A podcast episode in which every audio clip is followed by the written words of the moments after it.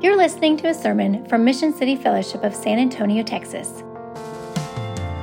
Mission City Fellowship exists to make and mature disciples of Jesus Christ who live all of life for the glory of God and proclaim Christ for the joy of all people. We're calling the sermon series Come and See That You May Believe and Have Life in Jesus. The reason uh, we're calling this series Come and See is because the Gospel of John just keeps repeatedly inviting us, John just inviting us to come and look upon Jesus for all that he truly is and to marvel at him and to have our affections stirred towards him and ultimately to trust him. To trust him, to, to rest assured in his character and his saving work, which in the gospel find its, finds its greatest point, its pinnacle at the cross. Today is no different as we enter into John chapter 5, we'll see Jesus once again in his sovereign mercy and grace and miraculous power, just incredibly working and, and interrupting the world as we know it. Um, and as we move deeper into John's gospel, Jesus' identity and true mission is going to be revealed more and more, and his miracles are going to get bigger and bolder. But we're also now going to begin to see that the opposition to Jesus is going to grow stronger and stronger as well. This, this week kind of marks that moment of, of interrogation of Jesus, leading all the way up to the cross. That begins in chapter 5 here. There will be those who fall in love as they see Jesus, as Jesus interrupts their life in a sense. There will be those who fall in love with Jesus. And then there will be those who see the exact same thing, the exact same miracles, hear the exact same words, yet fall into deeper and deeper hatred of Jesus. It's a very sad thing. It's a very sad thing. Much like John chapter 4, which we, we just got done with three weeks in John chapter 4, John 5 is a large passage. We have some of those in the Gospel of John, some large passages that go together and so, what we've done to just help us take it in is we've broken it up into a few weeks, just like we did John chapter 3. And so, today we will be in chapter 5, verses 1 through 14, and we will hone in on seeing Jesus as he heals this man who's been lame for 38 years. Let's pray, and then we'll read the word. Lord, we, we confess, we come as weak people we come as distracted people, and we come, though little sheep, precious in your sight, prone to wander. But Lord, we thank you that any effort to cling to you is only brought about by your great grace of clinging to us. And we are so glad.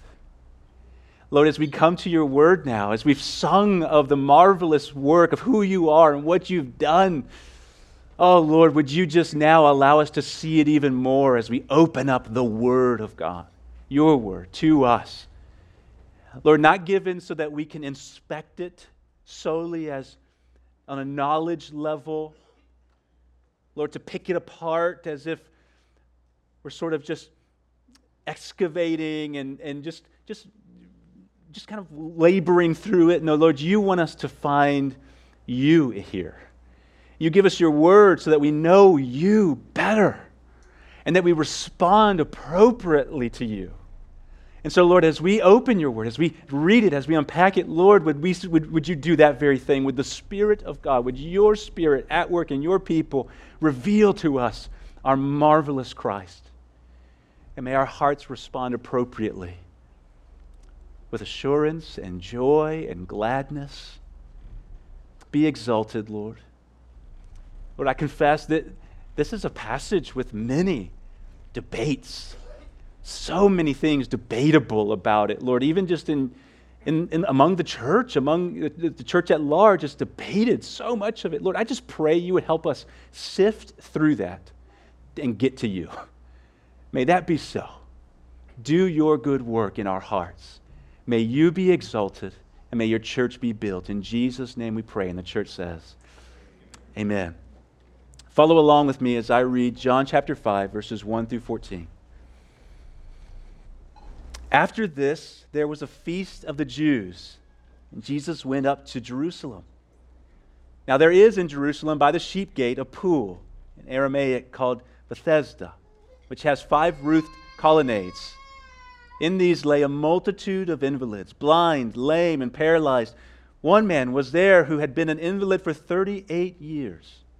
When Jesus saw him lying there and knew that he had already been there a long time, he said to him, Do you want to be healed?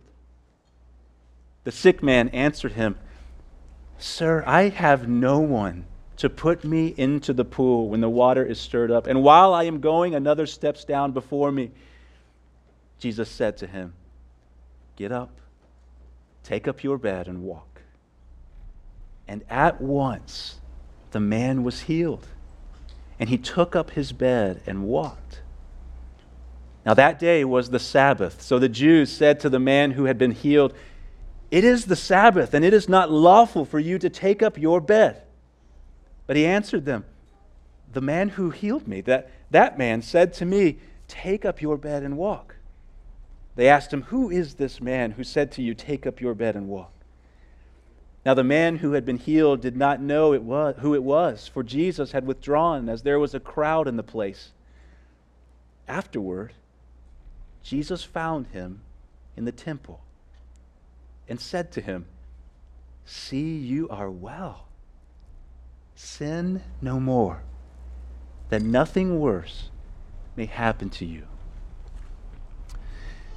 This passage of Scripture is a well known passage of Scripture, but something we need to know is that not only is this passage well known, there is so much in it that is widely debated.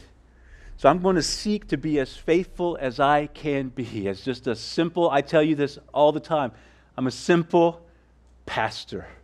And so I'm going to be, do the best I can to handle the Word of God as faithfully as I can and walk through this passage in a way that I think is aligned with the rest of the Gospel of John and is aligned with what we've already seen of Christ's character and what we will see later in the Gospel of Christ's character.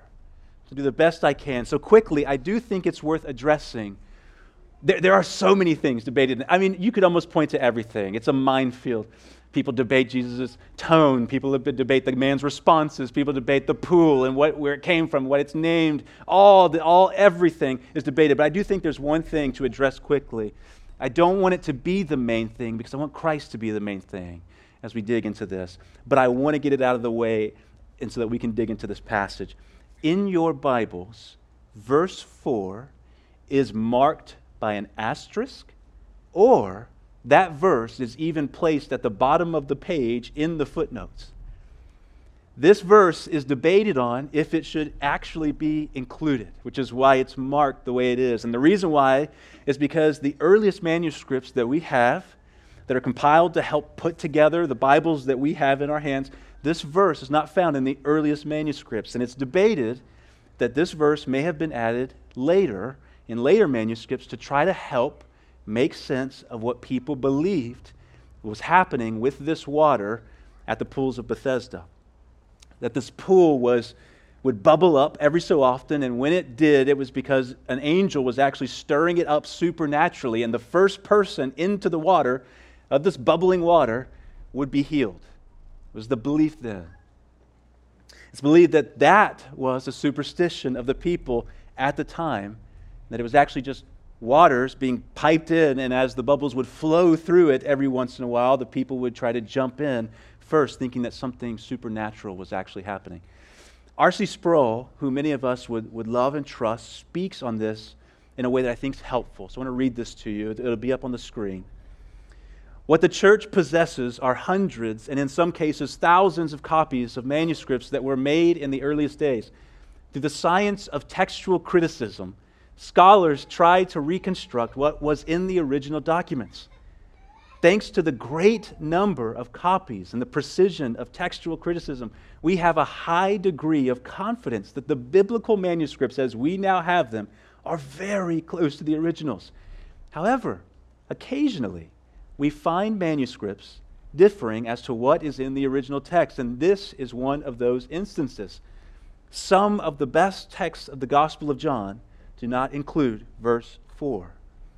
Therefore, it's very possible that this statement about an angel stirring up the water and healing the first person who stepped into the pool may have been a textual gloss that reflected more of the superstition of the people in and around the pool of Bethesda than the actual truth of God.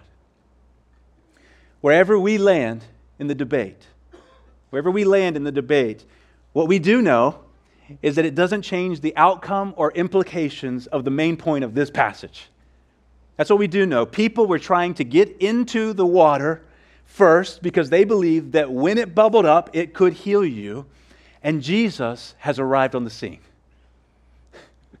and just like we saw in John chapter 4, when Jesus encountered a wayward woman at a water well and he offers her a drink of his living water and he gives her true life, Jesus now arrives at a place of utter brokenness and hopelessness where people are putting all their hope in this bubbling water to rescue them from their helpless state.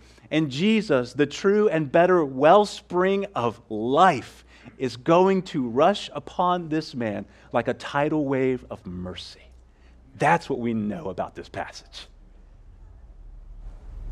So that's what I want us to fix our eyes upon our amazing and merciful and powerful Jesus. So, with that said, let's move on. Okay?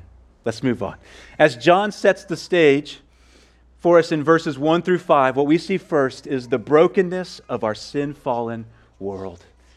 The brokenness of our sin fallen world. Jesus has now arrived back in Jerusalem during a feast celebration, and so thousands of people would have been coming into the city to gather together to worship God, and we're taken to a pool located by what's called the sheep gate. The sheep gate was this entrance into the temple grounds for sheep that would have been provided for the people to have sacrificed on their behalf in the temple. And we're told that there is this pool by the gate. It's essentially two large pools of water surrounded by covered porches. There's all sorts of speculation about this pool and that gate and Jesus being at this pool and that gate. And was, was this a place where sheep were once were, were clean before they walked through that gate? Was this, and then he's the sheep, the Lamb of God entering this? We don't know. We don't know. I think, I think there's a lot. As, as I read, I probably on this passage just more widely studied as much as I possibly could, and it is just all over the place. So I want to stick with what we know. Pool's debated, but what we know, what's written here for us in the Gospel of John for us to see, is that in this moment, in time, this pool is a sad place. That's what we know. This pool is an incredibly sad place. It's a visible and tangible reminder of the great fall of Genesis 3, isn't it? When sin devastated humanity, breaking us from sweet fellowship with God, breaking the beautiful image that we were to reflect of our God, permeating everything, even breaking bodies. Sin breaks bodies, doesn't it? This pool is a sad picture that we live in a sin fallen world that isn't as it should be. That's what we're seeing here. We live in a sin fallen world that isn't as it should be. And it's this place that just seems to be the ultimate place of helplessness and brokenness. Precious Saints, though I do think in this passage we will see Jesus care for a man in his physical brokenness. And I think some, we would, mo- we would just want to hone in on that. I think there are camps of believers who would just hone in on that and they just say, Are you waiting by the pool? Right?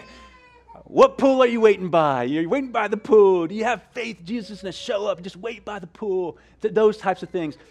I do think Jesus cares about this man and his physical brokenness. We will see that. But I think there's something greater calling out to us that's being pictured here. More than the incredible vividness of, of physical brokenness that sin has brought about, I think it's pointing us and calling out to us the spiritual state we are in apart from the saving and restoring work of Jesus.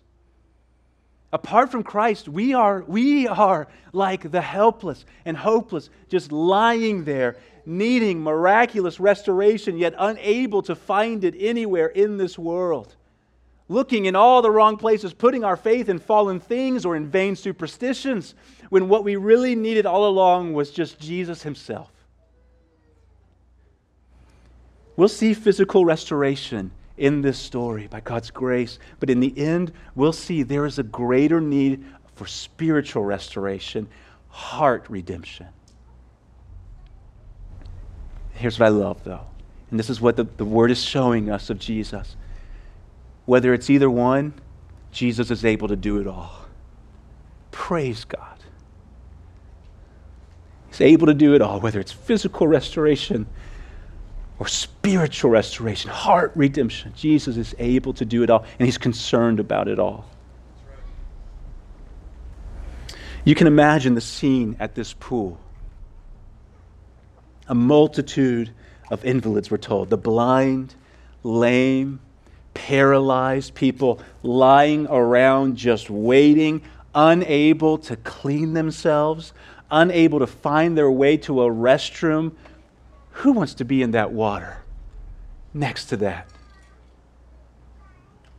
Unable to go get food for themselves, gathered around a pool of water. The only sense of hope they have is that when that water bubbles, I got to be the first one in. Imagine the anguish and intensity of longing and waiting for the water to just bubble. And when it does, only to find I can't even get there. I can't even get there first. No one's even here to help me get there. Among them, a man of 38 years lame. What a picture of hopelessness. I think that's the call here. What a picture of vivid helplessness and hopelessness. No one to help. And what you're putting your hope in can't heal you. We, we have, precious saints, I, I did a lot of searching, a lot of studying, Jewish history, historians, all that. I could find no historical records of anyone ever being healed at this pool. None. Jewish historians who have kept incredibly detailed accounts of Jewish history, and there is no account of a single healing happening at this place except the one Jesus is about to do. That's the one. People putting their hope in this place. If I just go there, if I can just get that, then I'll be my life will be changed. Doesn't that same heart posture echo into, t- into today? I could just get that, if I could, if I would just get there, if I just get to that point, if I would just have that, life would change as I know it. When really what you need, truly the greater need you have is you need Jesus. That's what you need. This pool's name, it just it, blows me away. Even the pool's name was debated. I just I like this does not serve humble pastors just trying to be faithful. You know, pool's name Bethesda, which I understand it to be house of mercy. People coming to try to find mercy. Finding mercy in this place, yet finding none. Just hopeless and helpless people with broken bodies in a sin broken world, longing for mercy. And here comes Jesus, full of mercy and grace verses 6 through 9, our second point the sovereign mercy and grace of Jesus. We saw the sovereign mercy of grace of Jesus last week. And if you follow a trail, you're probably saying, We've kind of heard that every week. every week. But praise God, that's what the scripture is calling out to us. Look upon your Savior, full of mercy and grace. John wants us to take another glimpse at it this week, just like John 4 when Jesus left Jerusalem. Remember, in John 4, when he met the woman, the wayward woman at the water well, he didn't even have to be there. Jesus is leaving Jerusalem and he's going up to Galilee, and he chooses to go through Samaria where no Jew wanted to go. No one would go there, but he needed to go there, it says. He needed to go there. He went there, a place where people didn't just wander off to, especially Jewish people. Jesus went to people in a place where no one wanted to go. He went to the outcast and rejected Samaritan woman, and ultimately to the Samaritan town nearby. The people who had been far off, these are the echoes of Scripture, the people who had been far off, outsiders to God's people, and outsiders to God Himself. And Jesus draws near to them in order to draw them near to God. Isn't that beautiful? To draw them, the Son of God, to draw them to the Father.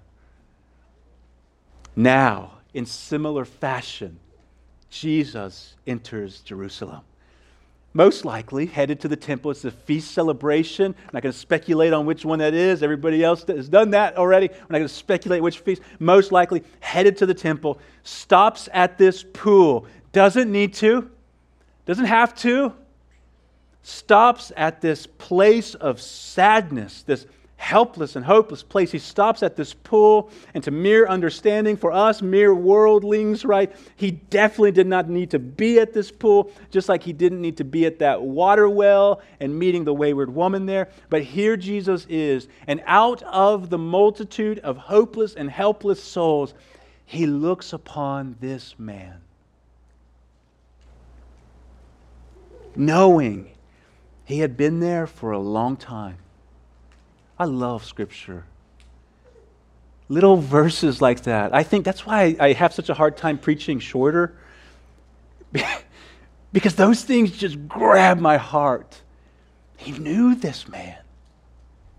He knew this nobody. For 38 years, nobody get, can't benefit anyone in the world. Seems to be is he, he is a weight to everybody else, a burden to everybody else. No one there even helping him. Who knows if this man had family? Who knows? But we know he's there by himself, no one to help him. Jesus knows him. He knows his, his suffering. He knows how long it's been.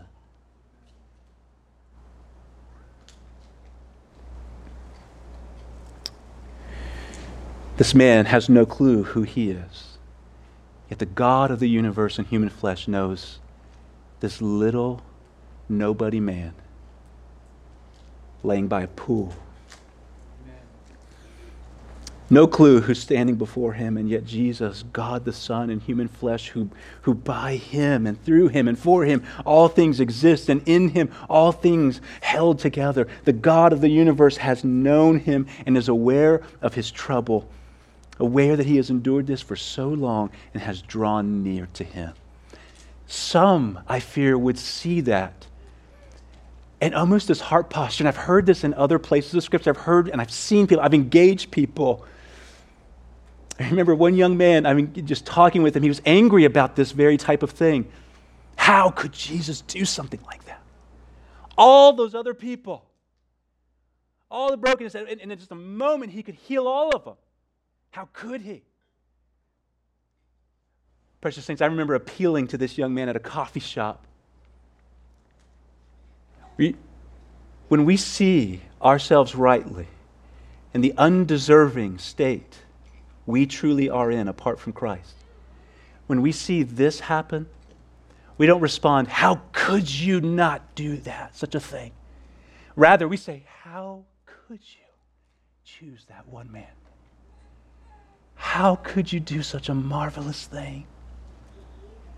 How amazing you are that you would even choose one out of the multitude who have who are lowly and poor and needy and helpless. How good you are that you would even no- notice one of them. And we look at ourselves in the mirror and repeat the same phrase. The heart that truly understands our helpless and lowly estate apart from the sovereign mercy and grace of the Lord Jesus rejoices when we see things like this in the Word, don't we? J.C. Ryle, I know I like to quote from him. I probably quoted him so many times to you. I like what he has to say. J.C. Ryle lived in the 1800s, said this of this passage How great is the mercy and compassion of Christ! Yes, it is he saw the poor sufferer lying in the crowd, neglected, overlooked, and forgotten in the great multitude. He was observed by the all seeing eye of Christ. He knew full well by his divine knowledge how long he had been in that case and pitied him. He spoke to him unexpectedly with words of gracious sympathy. This is just one among many examples of our Lord Jesus Christ's kindness and compassion. He is full of undeserved, unexpected, abounding love towards man. He delights in mercy. It's true, doesn't it? Beautiful. Precious saints, if you have known Christ, if you have known Christ, count yourself among the poor sufferers lying in the crowd, unable to save yourself, helpless and hopeless. And then among the many examples of our Lord Jesus Christ's kindness and compassion, count yourself as a recipient of his undeserved, unexpected, abounding love. It is because Jesus has taken notice of us in all of our helplessness and had sweet, merciful compassion upon us. Who are we that He would look upon us and take notice of us? Who are we, precious saints? Don't ever, don't ever stop celebrating this sweet mercy of your Savior. Don't ever stop. Don't ever move on. Don't ever think there's something greater to know you know more things of your precious Savior, indeed, know more things. But don't ever move on from these types of precious truths of our Savior, because when we do, we grow proud. When we do, we grow unthankful.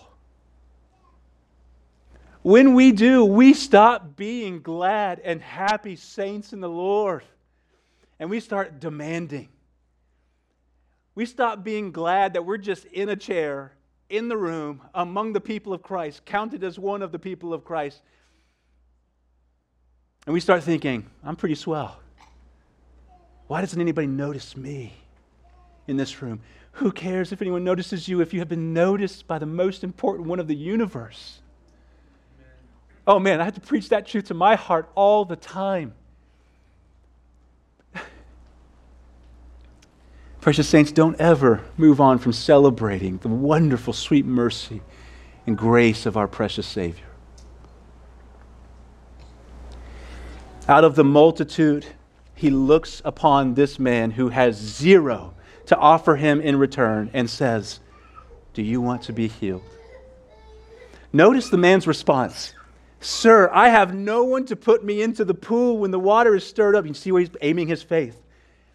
The water the water, and I need someone to get me there. Get me there. I need someone to get me where I think there's healing, where I think life will change as I know it. That water and someone to get me there. Some think Jesus is asking this man, why, why do you want to be healed? As if asking him, questioning his desire to be healed as if he's probing this man's heart of any desire. Like, do you really want to still be healed? Lots of people would consider that of this question. As I just cut my grass this week and prayed, Lord Jesus, why did you ask that man this question? Why would you ask him that? It doesn't seem like you're asking him for that reason. Do you really want to be healed? Here's what I believe I, I think Jesus is doing here. I think he's asking in such a way as to make an offer. You don't need that bubbling water. You don't need someone to pick you up and carry you to that water. What you need is me. And I am standing in front of you. And so I'm asking you, do you want to be healed? That's what I think Jesus is asking as a precious, merciful offer to a man who is blind and helpless and whose faith is misplaced. Jesus looks upon this man who doesn't know him, who's been trying to reach rest for restoration in places he could never grasp, That's what he's doing. He's reaching for restoration in places he could never reach, that he could never grasp. So, in a sense, this faith is misplaced, but Jesus is able to do what he is unable to do. And Jesus is full of mercy where he is receiving no mercy in the house of mercy. He gives this man that which he could never gain on his own. In verse 8, Jesus, the Word of God that spoke all creation into existence, who is the only one who has the power to restore that which is broken by the fall, now at just the might of his spoken word, tells this man, Get up, take up your bed, and walk. And in that very moment, this man's body and bones that had been lame for 38 long years, in just a second, at the whisper or words of Jesus, just the very word of the Word made flesh, Jesus reverses the irreversible.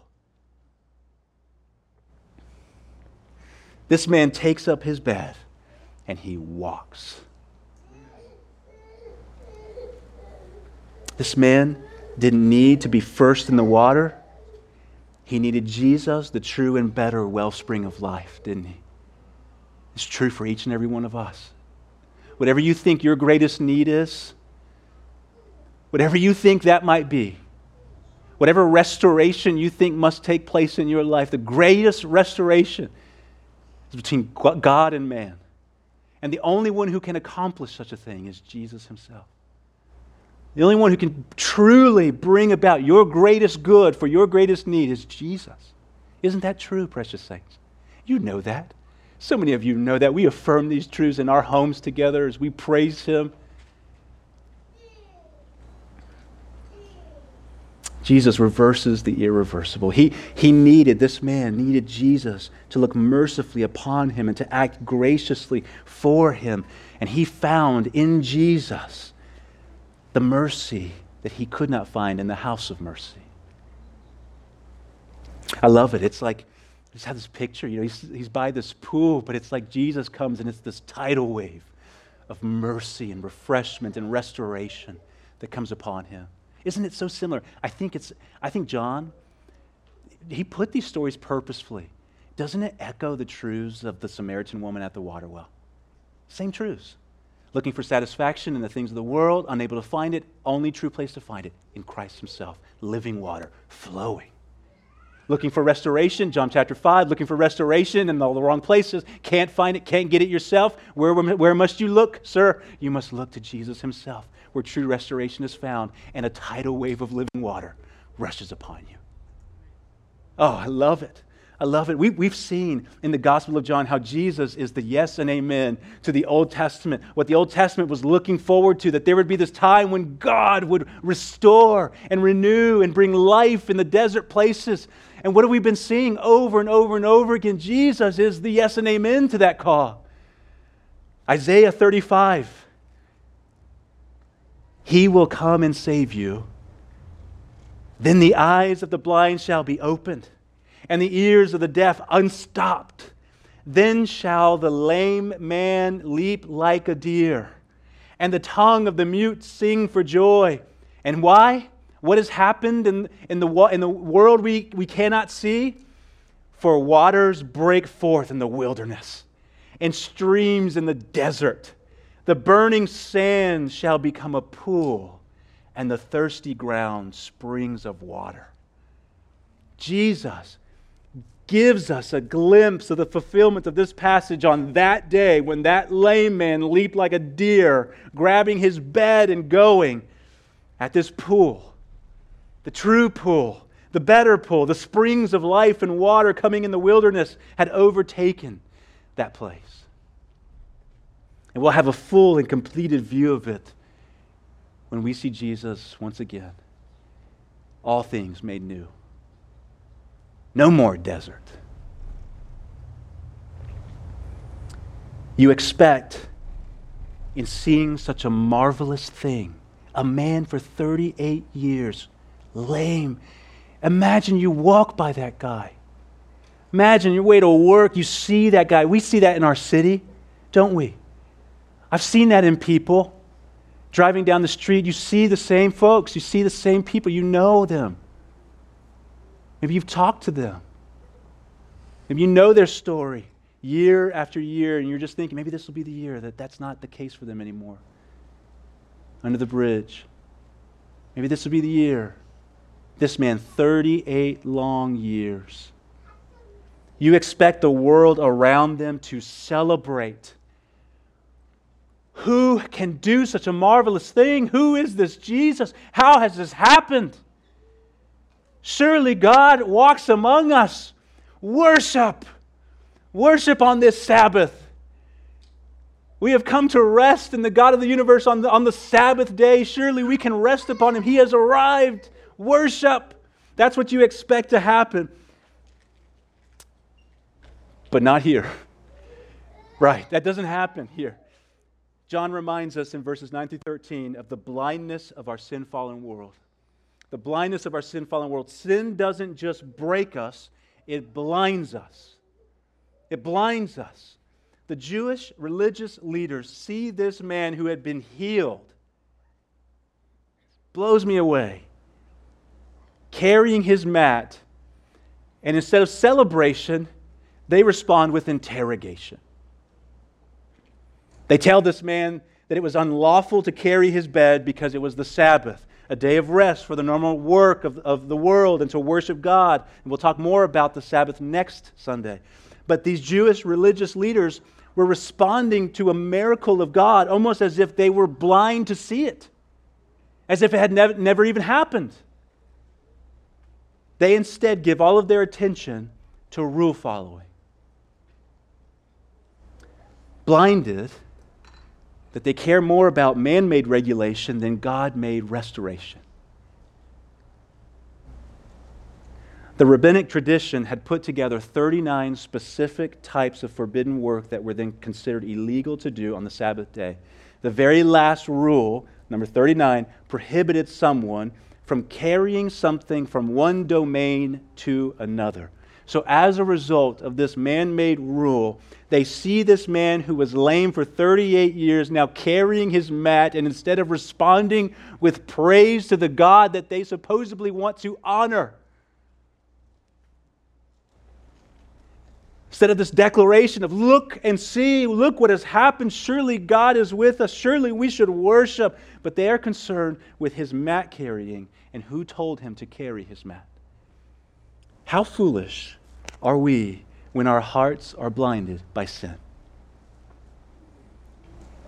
We could see God walking in the flesh right before us, healing and doing miraculous things, yet the human heart is so utterly deceitful and blind. You hear so many people, haven't we heard this? Maybe you've heard this. I've heard people say this. You hear so many people as you talk to them about Christ. If I just saw him, walking today, doing those things, I'd believe. I know I would follow him. I, I, would believe. If I would just could just see him doing that stuff today, I would just believe. That didn't happen in Jesus' day. And it would not happen today. Because apart from an enlivened heart by the power of God, we're blinded to seeing the goodness of God in the person and work of Jesus. And so, if you see the goodness of God in the person and work of Jesus, it is because first the eyes of your heart have been opened. I've shared this with you so many times. I love it when Paul talks about how, to, how have we known him? Because the, the, the power of God at creation that said, Let there be light, and spoke all things into existence, has powerfully said that in our hearts to open our eyes to him, to know him like an explosion of grace within us to know God in the person and work of Jesus. Apart from that marvelous, merciful, and gracious and powerful work, we are blind to the goodness of God in the person and work of Jesus, aren't we? From this point on, the opposition to Jesus and the interrogation of Jesus and his good works is going to greatly intensify by these men with blinded hearts. And we'll see those that who, who think they figured God out, who think they know God, yet apart from knowing Jesus, they are in reality so far from truly knowing God. We are going to see that over and over and over again. And it, it is heartbreaking. But I praise God. I praise the Lord.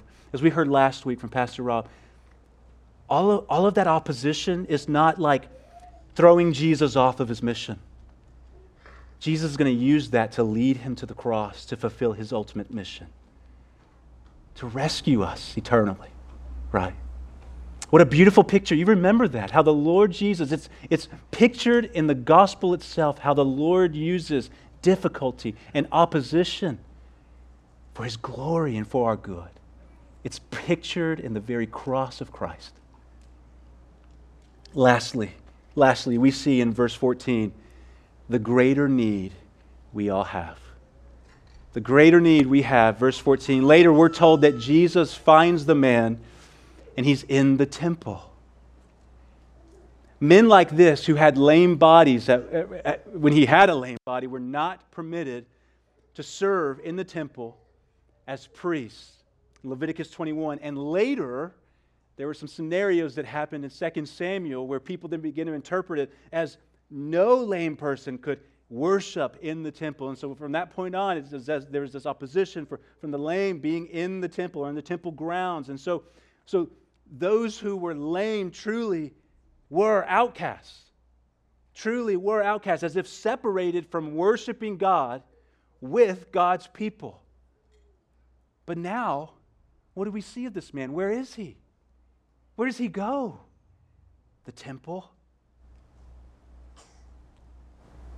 Now, made whole in Jesus, this man could enter into the presence of God and worship at the temple with the people of God. It's this greater work of restoration that we were talking about at the beginning of the sermon. Jesus cares for our greater need. Even greater than physical restoration is our spiritual restoration. For those who are separated from God and His people to be brought near and worship. And I think that's what Jesus is getting at when He tells the man, See, you are well. Sin no more, that nothing worse may happen to you. We know by looking in the scripture that there are times as a result of committed sin, pain and calamity can come upon our lives. We do see that. There can be a commitment of sin, and there can be pain and calamity that comes about as fruit of that sin. But that doesn't mean that every time we endure some sort of trial or sickness, that it's because of personal sin.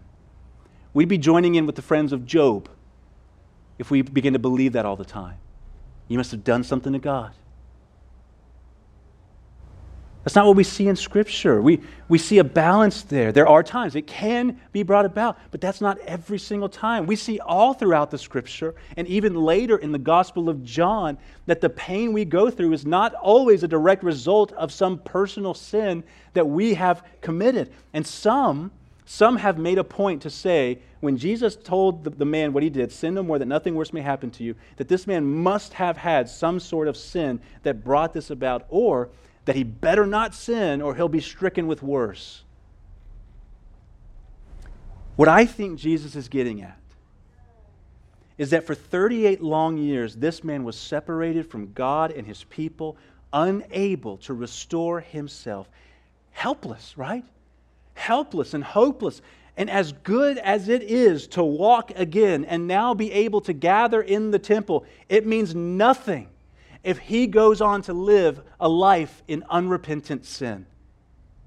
He could be healed, and then he begins to go give himself over to sinful things. It means nothing. Only to find himself facing eternal judgment of God.